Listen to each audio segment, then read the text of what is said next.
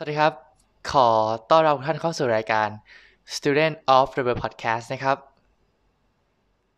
EP นี้เป็น EP ที่พิเศษนิดนึงนะครับผม เพราะว่าเป็น EP ที่ผมอายุ 18 ปีแล้วครับ เย่ก็คือ EP นี้ตามชื่อนะครับผมก็จะเป็นจดหมายถึงตัวเองตอนอายุ 19 ก็คือ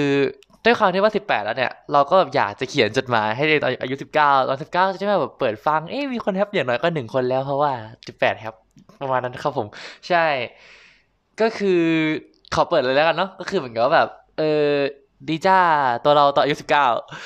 เป็นไงบ้างสบายดีไหมแบบมีอะไรหลายๆอย่างอยากจะถามแบบมากๆเลยอะก็คือแบบว่าตอนนั้นแบบได้ทำอะไรแบบเจ๋งๆหรือเปล่าเรื่อง Data s c i e n c เรื่องบล็อก แบบไปไหนแล้วคือแบบว่าเรื่อง Startup ยังทำอยู่ไหมมีตอนไหนไปรอดบ้าง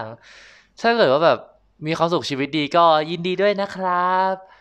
แต่ว่าจริงๆอะคือที่มาพูดกันวันเนี้ยก็คืออยากจะมีเรื่องกับอยากเล่าให้แกฟังอย่างหนึ่งไม่รู้ว่าแกจำได้ไหมคือมันเป็นเรื่องหนึ่งของของคุณนุกรมในเรื่องกับ 100 life lessons หัวข้อก็คือแบบว่าไม่มีใครนำหน้าบนม้าหมุน เกิดเลยนะ ก็คือบนม้าหมุนตัวหนึ่งเนี่ย ก็คือแบบเปรียบเสมือนกับชีวิตพวกเราใช่ไหมที่มันกำลังหมุนไปที่ต่างๆ ก็จะมีทั้งคนที่อยู่ข้างหน้าเราแล้วก็ข้างหลังเรา เขาวิ่งไปข้างหน้าด้วยกันเสมอเสมอเสมอ บางวันอะ เราก็จะมองว่า เอ้ยเรานำเราเราตามหลังใครอยู่ว่าหรือแบบบางวันเราก็จะมองว่าเอ้ยเรานำหน้าใครอยู่เนี่ย แต่ว่าจริง ๆ แล้วอะเรากำลังคิดว่าแบบชีวิตมันกำลังบอกอะไรบางอย่างอยู่ ที่จะบอกก็คือ ในทุกช่วงเวลาของชีวิตพวกเราอะ มันก็จะมีทั้งแบบการที่เราต้องมองไปข้างหน้าบ้างมองไปข้างหลังบ้าง แต่บางทีอะด้วยความที่มันคือม้าหมุนอะ